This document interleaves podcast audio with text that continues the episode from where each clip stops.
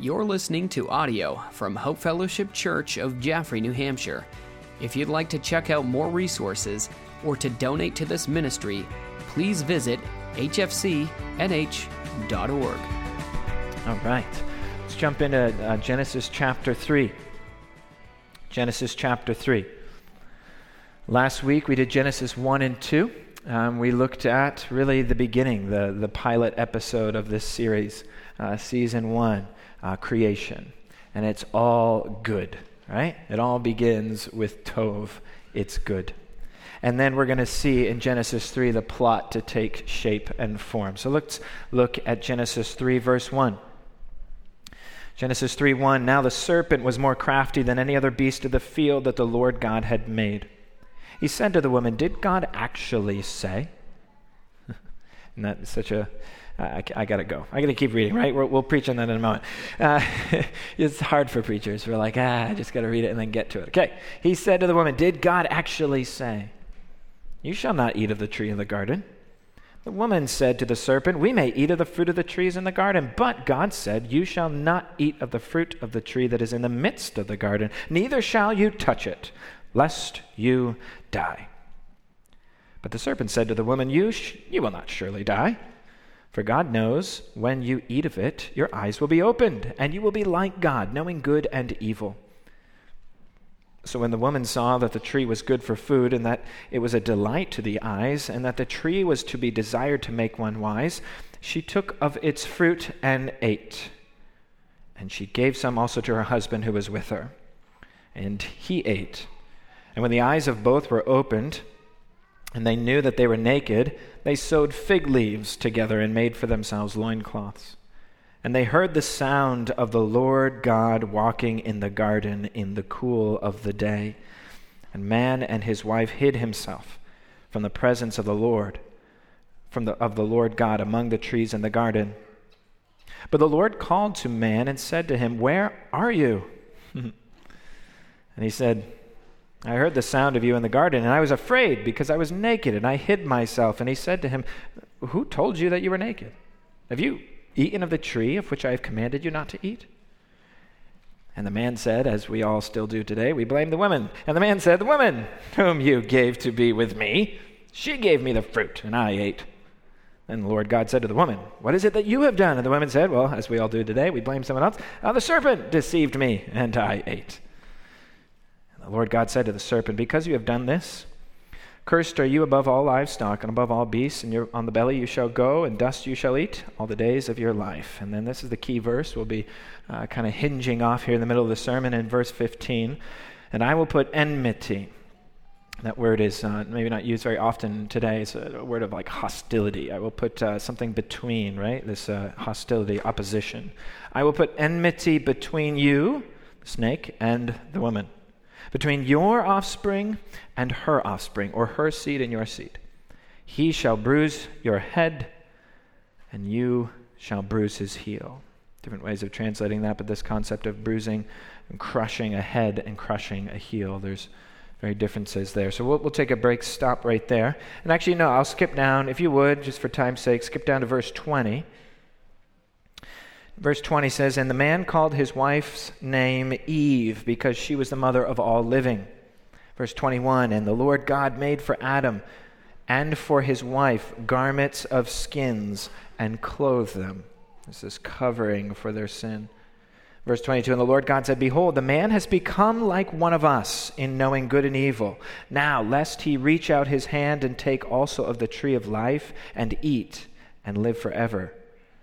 Therefore, the Lord God sent him out of the Garden of Eden to work the ground from which he was taken. He drove out the man at the east of the Garden of Eden and placed the cherubim and flaming sword and turned every way to guard the tree of life. So here we have in Genesis 3 the very well known passage of the fall, this, this pivotal moment in the story. Yes, right off the bat, the beginning of Genesis. It is right off the bat. We, we have this beginning, the creation. It is good, and then bam, the plot twist. And I think it's important for us to think in regards as we're talking often Emma, through this series of the big grand story, the long story. We, we, we think in terms of stories. I think even humanity, we, I've even preached on this in the past of, of using fairy tales, the, the story of fairy tales, that even as children, we love stories. Fairy tales often help us uh, understand who the, uh, how the world works. Uh, the, the prince uh, slaying the dragon. And, and we resonate with those stories. And in today, those fairy tales are put into movie form. And, and we watch movies that resonate with us because, because that is really, I think, in some ways, it resonates with who we are.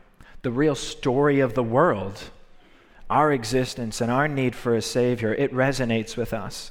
And the other day, I uh, actually, I think it was in my office this week, I was like, uh, talking, and then I think somebody popped in, and we were talking about uh, Little Red Riding Hood. And it was just funny because it's like when you pop into a, a, pastor's office, you don't always expect the topic of conversation. So, what do you think about Little Red Riding Hood? You know, it's just kind of an, an odd, funny thing. But I was, I was describing, I was like, you know, I think I might open up with Little Red Riding Hood. And they were like, no, no, don't do that. That's not a good idea. But I'm going to do it. So, Little Red Riding Hood is a helpful narrative for me in my strange brain, the way it works. Um, but J. Richard Middleton, a writer, also does this as he, he uses Little Red Riding Hood to get our minds to think about this big, grand, sweeping story of the Bible. And he says the story begins in this way of Little Red Riding Hood that she is sent. She's sent by her mother to deliver a basket of goodies to her grandmother. Basic plot, right? Or basic uh, mission here. And, and this is an excellent illustration of the beginning where there is a sender, there's a, there's a mother who sends the agent of Riding Hood with a task of goodies to the receiver, the grandmother, right? The story begins with a mission and a task, and yet there's no plot.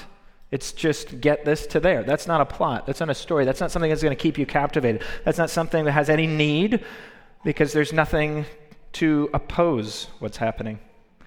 And so the story begins with a mission and there's no plot. The plot proper begins with an introduction of the complication, the impediment, uh, which prevents the initial narrative sequence from being completed. So, who enters the storyline? Enter the big bad wolf, right? And so the big bad wolf, this comes into the storyline. And we could say that's kind of like Genesis 3. The initial agent, Riding Hood, now helps, needs help as she encounters the big bad wolf.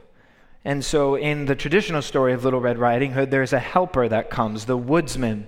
You know that? The woodsman comes in, and his task is to bring aid to the Riding Hood by removing the impediment, the big bad wolf. So, in our story, the woodsman comes to the aid of Little Red Riding Hood by killing the big bad wolf who swallowed the grandmother. And the removal of the impediment is not yet the end of the story, though as we have a, a, problem. There is sin, there's a fall, and then there is a need for a resolution, and there is a solving of that problem with Jesus on the cross. But the story doesn't end at the cross, it doesn't end even at the resurrection. There is still much to be said. The story reaches its fullness or fruition in the narrative. Resolution occurs in that little fairy tale when finally Little Red Riding Hood and her grandmother and the woodsman have a little picnic together. They, the, the final, the, the reason of coming is now finally resolved. And we see this basic, simple, childlike storyline work itself out in the entire story of the Bible. Adam and Eve and humanity have been given a task, a calling to the garden to work and to work it and to walk in a relationship with God and work as a viceroy almost uh, uh, with um, dominion over the earth, to, be multi- to multiply and be fruitful. This is a line, this is a purpose and a mission, but, but there's no conflict until Genesis 3. In Genesis 3, the big bad wolf, the snake, you could say, the serpent, the Satan, as it says the evil, the opposing aspect of the storyline, the fall happens and sin comes into the world. And then enter the storyline of a need for a woodsman to come and rescue Little Red Riding Hood, you and me because we cannot do it on our own. And so, in this original story, the woodsman comes in, and you have this aspect of, of that person coming and taking control and delivering victory and conquering death and the sin. And as Genesis 3:15 says, crushing the head of the snake. We need a snake crusher. And Jesus is that one, that woodsman that comes to destroy the snake and comes to release. And yet it's not over. We need finally, one day, as we are all moving in that trajectory, to one day sit down and have a picnic, to sit down at the banquet table, to sit down in heaven.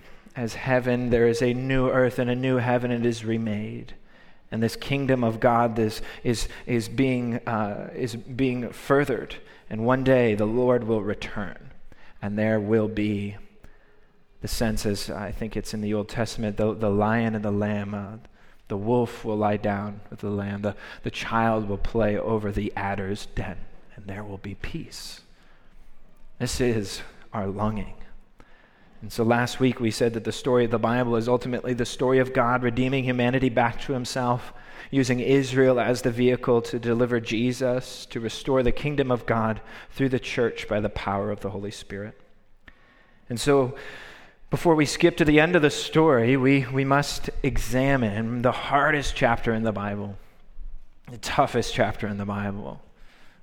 It's challenging because it resonates with every single one of us. It's a story of you and me the fall.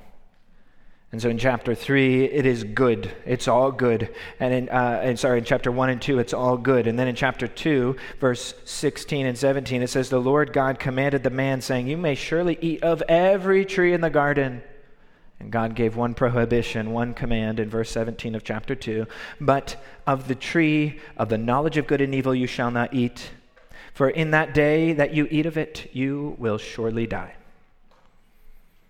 We don't know if it's an apple. I don't know. Some people say it's a banana or a pomegranate. The, the fruit isn't important. It's the sense of that this tree is the tree that you do not touch. You can have all the other ones.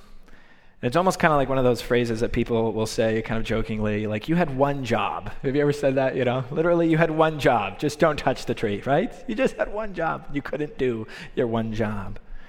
And so it's one of those things with this two trees, the tree of life and the tree of the knowledge of good and evil. Just don't touch that tree. And yet, why in the storyline? I don't think I even have time to really get into all of this today, but it's just, it naturally comes up in our heart. Why in the world would God even do this, right? Like, like we even, like I know my kids. All right, children, you may have all of the toys in this room, but don't touch that toy, you know? Nobody touches that one, every other toy. What are those toddlers going to want to touch? That toy, right? And we know that from ours. So we're kind of like, God, I knew that was going to happen, kind of a thing, right? Don't, don't you in your heart and your mind be like, doesn't God know that this was going to happen? Why would He set us up to fall? Why would God do this? And there are many theological deep answers into this, and this is not really the series in which we do all of that. But I think in some sense, there is a basic understanding of God's creating humanity in His image, with His likeness. And in His wisdom, He has established the order of creation, and He has given humanity a choice. He has made you and me with a will, a free will to choose to obey God or not free will that is allows for freedom of choice, a freedom of autonomy that God in some way has himself that he creates within hum- humanity with in his image imago Dei. He didn't create robots to just fall in line. He created humans with the ability to rule, to have dominion, to make choices, and to create and to fashion things with our hands just like God creates. Yet they were not God they were the created. Their full understanding was not complete. They did not have omniscience of understanding of all that is good and evil. And so when we took of the fruit and we eat of it, it's not as if the fruit had some sort of poison or like Snow White's little poison apple. You know, it's that aspect, but it's not so much about the fruit, it's about the act of disobedience. It's the act of rebellion against God's holy order. It's about enthroning ourselves and de-godding God. This is the act of what it means.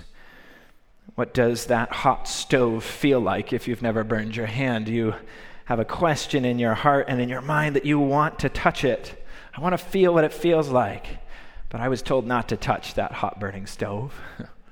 But I just, I just want to know, and yet God says, don't touch the stove. It's better that you don't touch it. I trust me. Trust me. Trust me. How many times have you said that as parents? Just trust me. Don't touch it. It's better that you don't know. And yet we touch the stove and we're burned.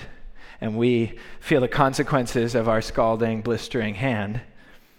And, then, and yet, in this way, there's, a, there's some consequences that come. There's a fall, there's a fallout. There was a relationship that was there. It was full of trust. Now, that trust has been broken as I sought to define what is right, what is wrong. I now define good and evil on my own terms. I think it's better that I touch the stove than rather you tell me that I don't. This is at the core of the thinking and the understanding here.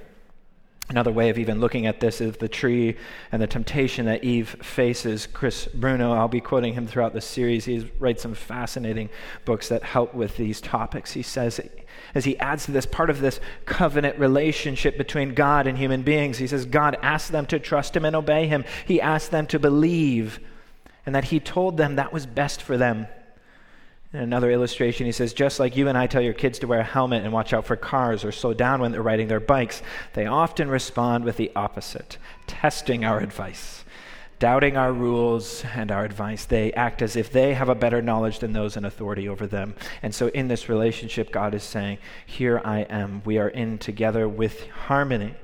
Trust me and obey. I am your creator. And yet, here are the terms of our relationship. Are you going to trust me? Are you going to obey? And then the temptation is presented, and we're left with a choice.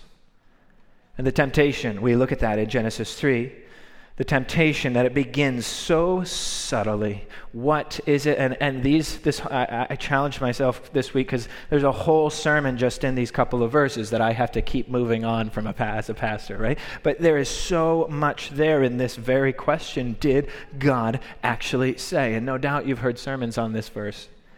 For the very first thing that the serpent does, the very first thing was question the very words of God. You will find that over and over is a pattern from humanity, uh, from the beginning that spills out into humanity to question the very words of God, to twist the words of God.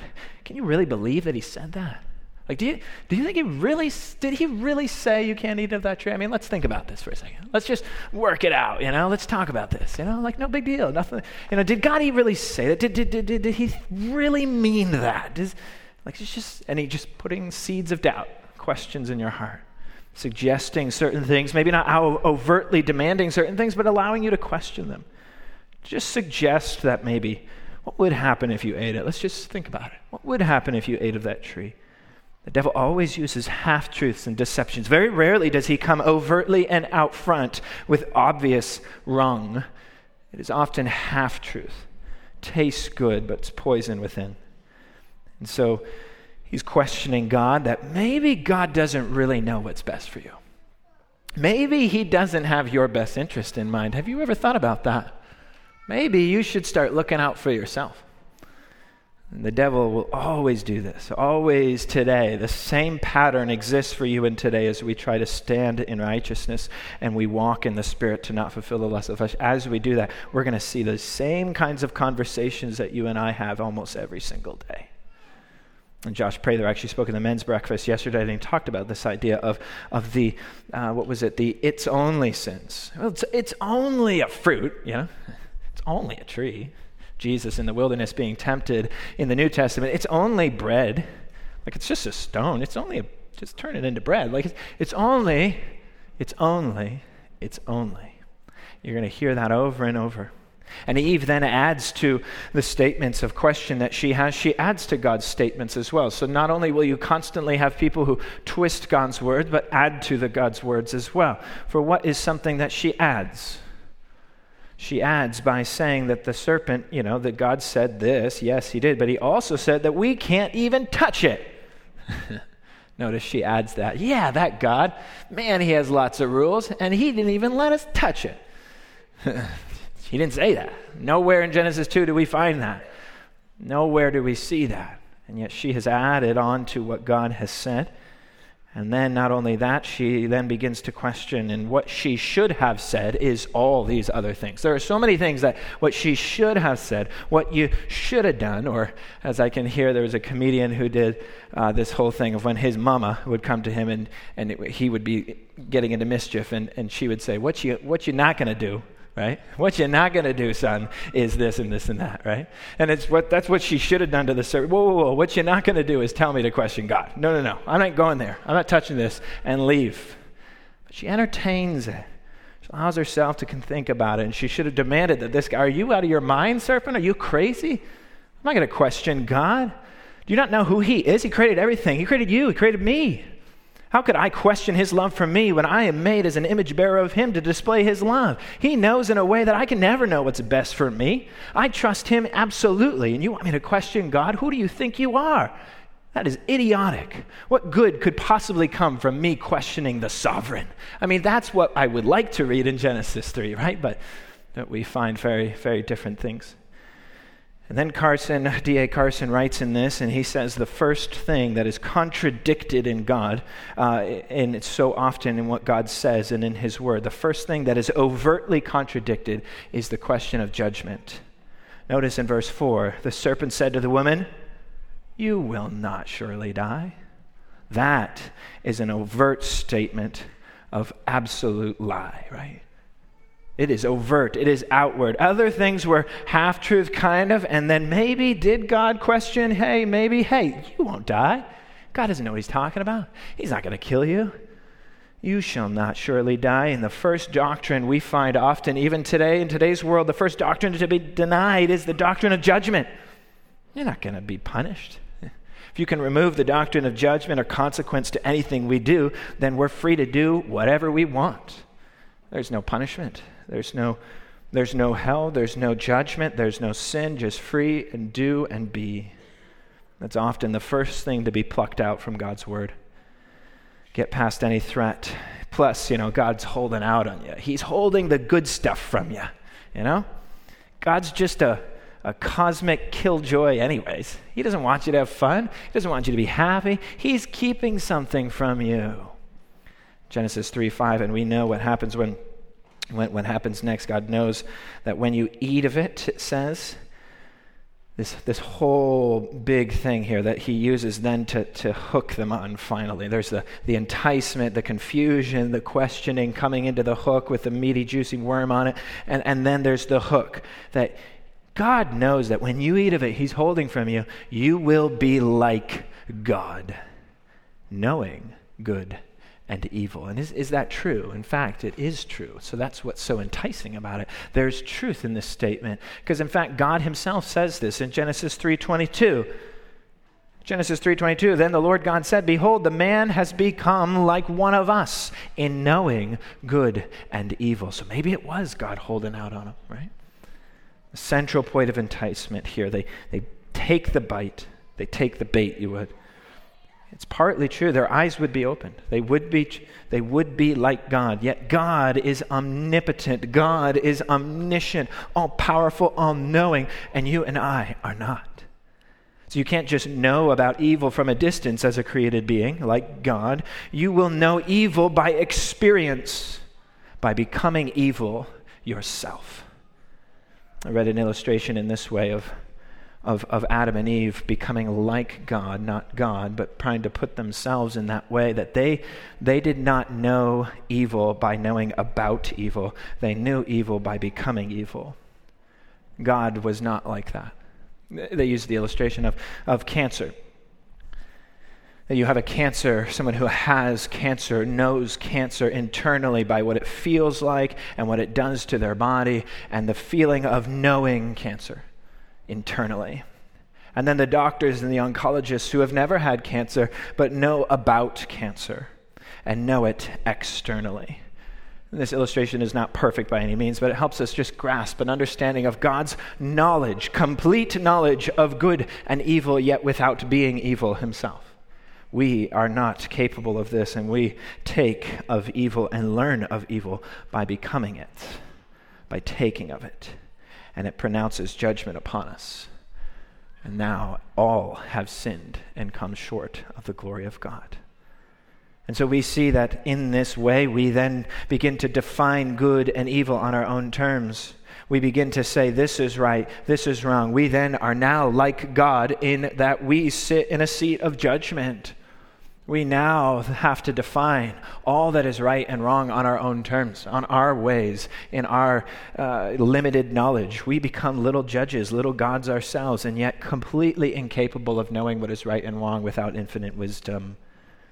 So, God Himself tells us that they have become like us. We are now the arbiters of truth, the right and wrong, and just take 10 minutes and watch the news and see how stressful and exhausting this is today in our culture of what is right, of what is wrong, of what is good and what is evil. And the questions and the twisting and the confusion and the, the sin that infects all of those things, that we become ourselves enthroned we place ourselves on these puppet thrones. I am now creator. I am definer of right and wrong. I am order maker. I am God. In, in, in, a sense, we were originally meant to be and rule with God, but now we have separated ourselves out of relationship and we must do it all on our own, in our own way. As I said earlier, Carson says that this is the de-godding of God. We attempt to de-god him. Now, we don't, but we enthrone ourselves in tempting to worship this idolatry, putting something else or someone else in front of God, in this case, ourselves. And so it is in this simple phrase and in this simple beginning, this simple taking and eating, that the entire cosmic order is shattered and there is chaotic disarray, and sin and death enter the world. And yet, it is in this striking, simple phrase that she took and she ate and gave to her husband, who was right there the whole time. I get that. Adam is right there and doesn't say a word and goes along with every single thing of it. They're both just as guilty. She took and ate of the fruit, and yet it is in that simple statement that the world is thrown into death, and yet it is in that simple statement we see a beautiful New Testament foreshadowing that we do every month. It is in that we take and we eat of the new Adam. There's a sense of Jesus that comes into this world who tells us, as was, Val said it earlier, I am the bread. I am the way. I am the truth. I am the life. Jesus then says, Take and eat. Do this in remembrance of me. We take, we partake, we eat together in righteousness. Jesus as our substitute, his atonement, his cleansing power of his blood over our sin. We now take and eat of him, and it is in his righteousness that we stand. We are made whole, righteous, clean before God because of him. And now we participate in communion, in relationship with God again. It's this physical reminder of our spiritual reality and state. In 1 Corinthians 15 22 says that in, in all, right, for, for everyone, this is true of that, for as in Adam all die, so also in Christ will all be made alive. 1 Corinthians 15, if you need some encouragement these days, go and read that chapter. This is our God, a God of love who doesn't utterly destroy rebels. You shall surely die. Death would enter, but they did not surely die that day. He was gracious, he was merciful. In Genesis 3:21, he clothes them and what does he clothe them by? Skins of an animal. He slays an animal. Blood is shed. Our sins are covered. Do you see it from the very beginning, Genesis chapter 3, and the entire Old Testament sacrificial system leading up into Jesus Christ is enacted right there that we need a covering for our sin. We are shameful and full of, of shame. And yet God slays the animals, covers our sin with the blood and yet, that would not be enough. It would be a foreshadowing for the one who would eventually come, the Lamb of God who would take away the sins of the world. So, our consequences, the sin comes, and yet we see that in this fall, in this sin, this is where we encounter the first gospel in Genesis 3:15. Would you guys look with me at Genesis 3:15, and as we run through uh, the last couple of stories that kind of highlight all the fallout of sin. But we see in Genesis 3:15 that this amazing first gospel, theologians would call it the proto-evangelium, the first gospel, the first foreshadowing of the Messiah. From the very beginning we see and we hear about a one who would come from the woman who would be the snake crusher.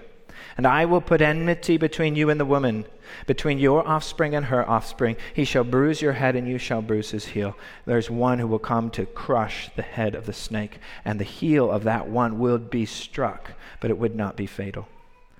There would be this enmity. There will be this time of, of hostility between the two offsprings, between the two rivaling families, between the two lines that come the, the line of the snake and the line of Adam and Eve the seed of the one who would come.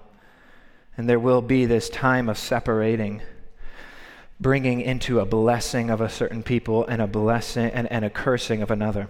The serpent will then try from the very beginning, from, will try to put uh, opposition, will try to destroy that seed from the very beginning. The plan, the battle plan that God has enacted, that snake will try to continually destroy the seed. And often it'll look like the snake has won, and yet God is victorious every single time. We see from the very beginning, the next chapter in Genesis chapter 4, what happens?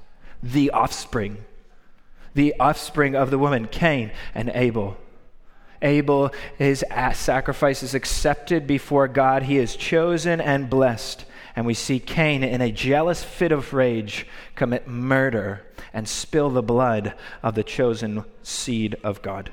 He murders his brother, he kills him, and blood is shed. And Cain is not the one that we see crushing the head of the snake. In fact, he's the one crushing the head of his brother instead. This is the fallout of sin.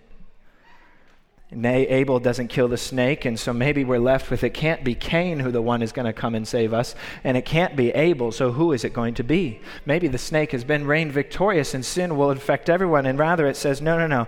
Adam and Eve have another child, and you know what his name is? His name is Seth. And from the blessed line of Seth, we get a person whose name is Noah. And as Cain's line, as the line of the snake starts to infect the world and sin runs rampant in Genesis chapter 4 and 5, it says, in fact, that the Lord saw the wickedness of man was great in the earth, and every intention of the thoughts of his heart was only evil continually. There was evil, and yet Noah stands out among the rest. There is one who is separated out from the line Seth and Noah. Noah walked with God. And God uses Noah to continue his promise to the world to deliver one who would save the world. Is it Cain? No. Is it Abel? No. But it's Seth? No. Is it Noah? Noah, as he is selected to provide salvation. The fallout of sin has gone viral all over the earth. And we see Noah, as God sends a flood, be this one who represents the salvation of humanity that represents salvation to the world. Noah is the one who, who then also we find is not the one. For even after his salvation is provided, the new earth is presented. There's sin, there's drunkenness, there's nakedness, there's sin even from his sons. And we find out it hasn't been figured out. And from that line, from a son of Noah, we see the Tower of Babel begin to be built where they begin to build something not to glorify God, but to again do the exact thing that happened in Genesis 3 to glorify themselves.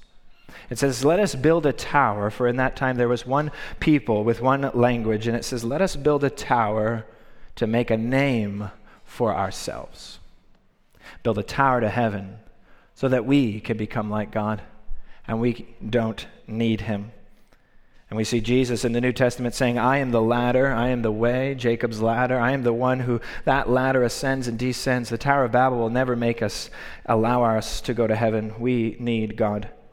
So God confused their languages. He has scattered the people and spread them across the earth. And there will be a pattern of enmity between that grouping of trying to usurp God and his authority and God choosing and selecting some that he would bless and bring salvation for the world.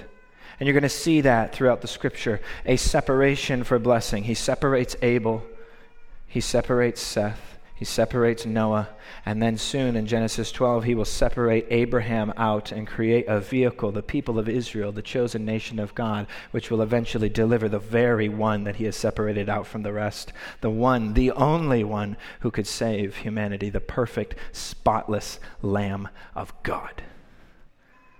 This is the story of the Bible. God's still tracing his line of blessing to save the world. The strand is not broken, though the seed of the snake would try to destroy that line over and over. We follow that line all the way to the cross. And that is when the final uh, nail is put into Jesus. The snake is re- re- feels as if he is victorious. The, the demons are crying out. Sin is, is saying, We have won, we have slain the one. And yet it is in that that we find the tables are turned, the kingdom is upside down. The very thing that was given to save is dead, but it is in that death that we find salvation. It is in that resurrection that we find Jesus Christ being victorious. It is in the very blood of Jesus that is spilled. All of the Bible comes to find its focus and need for Jesus. For Romans 3:23 says just exactly what Genesis 3 says, for there's no distinction, for all have sinned and fallen short of the glory of God.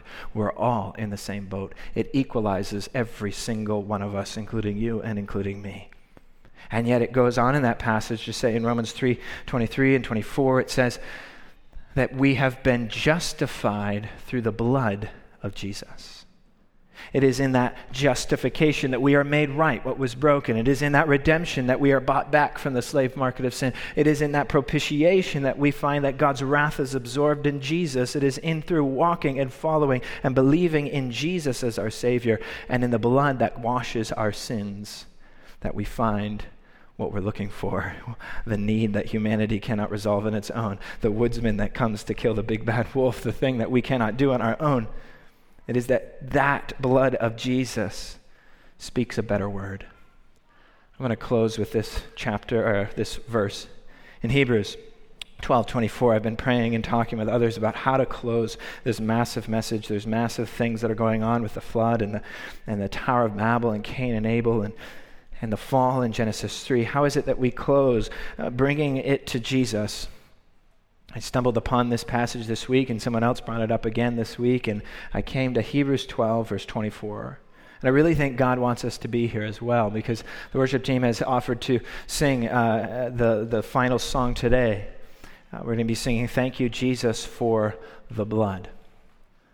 I want us to consider the aspect of blood today. Maybe not something you talk about very often, but in church we find very comfortable with it. But the aspect of blood is the, life blood, and yet that life blood can be taken and it can be spilled and it can bring death. We find in Genesis 3 there is death, there is sin. And in Hebrews 12:24 we find that there is a beautiful mediator of a new covenant. What does it say? Hebrews 12, verse 24, and to Jesus, the mediator of a new covenant. There's a new way, a new promise, a new life, a new creation. Jesus is the mediator, the one between that connects what's broken and makes it whole again. It is the mediator of a new covenant. And to the sprinkled blood, the blood that was sprinkled on the mercy seat from the sacrifice to make atonement for the sins of Israel in the Old Testament the sprinkled blood of those animals that were slain to make skins to, to cover the sins of Adam and Eve. The sprinkled blood, which then what? The sprinkled blood of Jesus, which speaks a better word than the blood of Abel. We read in the Old Testament in Genesis 4 that the blood of Abel is personified with a voice. It says in Genesis 4 that God said, What have you done to Cain? What have you done? The voice of your brother's blood is crying to me from the ground. It's almost as if all of humanity is reliving the account of the fall in Cain and Abel again. And as this blood is shed, there is a blood of an innocent person being shed, being murdered, being killed. His blood is spilt into the ground and saturates into the soil and cries out for vengeance it cries out for condemnation upon mankind. The blood cries out for justice. It cries out for, for wholeness. It cries out for sin. Sin that murders and takes the life of someone else, the thing that has been on repeat from the beginning of time until now. The voice of Abel's blood cries out, but it was not a voice that could save. It was a voice in need of a Savior. It was in need of a spotless, pure lamb a lamb of God. And so the blood is personified. A voice is contrasted with that of Abel. The blood cried from the ground with vengeance upon its murderer that this is not right. This is not good. And the voice of Christ's blood calls out from the cross, but not with condemnation, but with mercy and forgiveness. That we have murdered we have killed. We, it is our sin that puts him on the cross. But instead of condemnation, those who are in Christ have received no condemnation. But we have received grace and forgiveness because the holy Lamb of God has been slain. And his blood covers your sin. And it is because of his grace, something we did not deserve that we freely receive when our faith is placed in Him. When you call on the name of Jesus, you will be saved. This is the Word of God. Romans 5 9, since therefore we have been justified by His blood, justified by His blood, much more now we will be saved. The blood of Jesus comes not to condemn the world, but to save the world. It is, as God's word says, a precious blood of Christ. It is precious.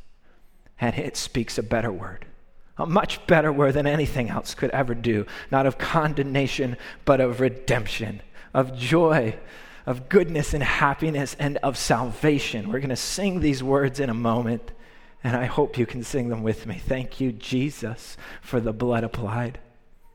Thank you, Jesus, for you have washed me white. Thank you, Jesus, for you have saved my life. You have brought me from darkness into your glorious light. Is that what the blood of Jesus speaks to you today? Let's close in prayer. Father, we come before you. We recognize our sin and our need for a Savior. And yet, Lord, at the same breath, we recognize your atoning blood for mankind. It is grace, it is love, it is all that we are here for today. Your blood speaks a better word. It speaks a better word into our lives today a word of salvation, a word of grace, a word of mercy, a word of love, a word of acceptance when we don't deserve acceptance, a word of adoption when we deserve banishment, of restoration.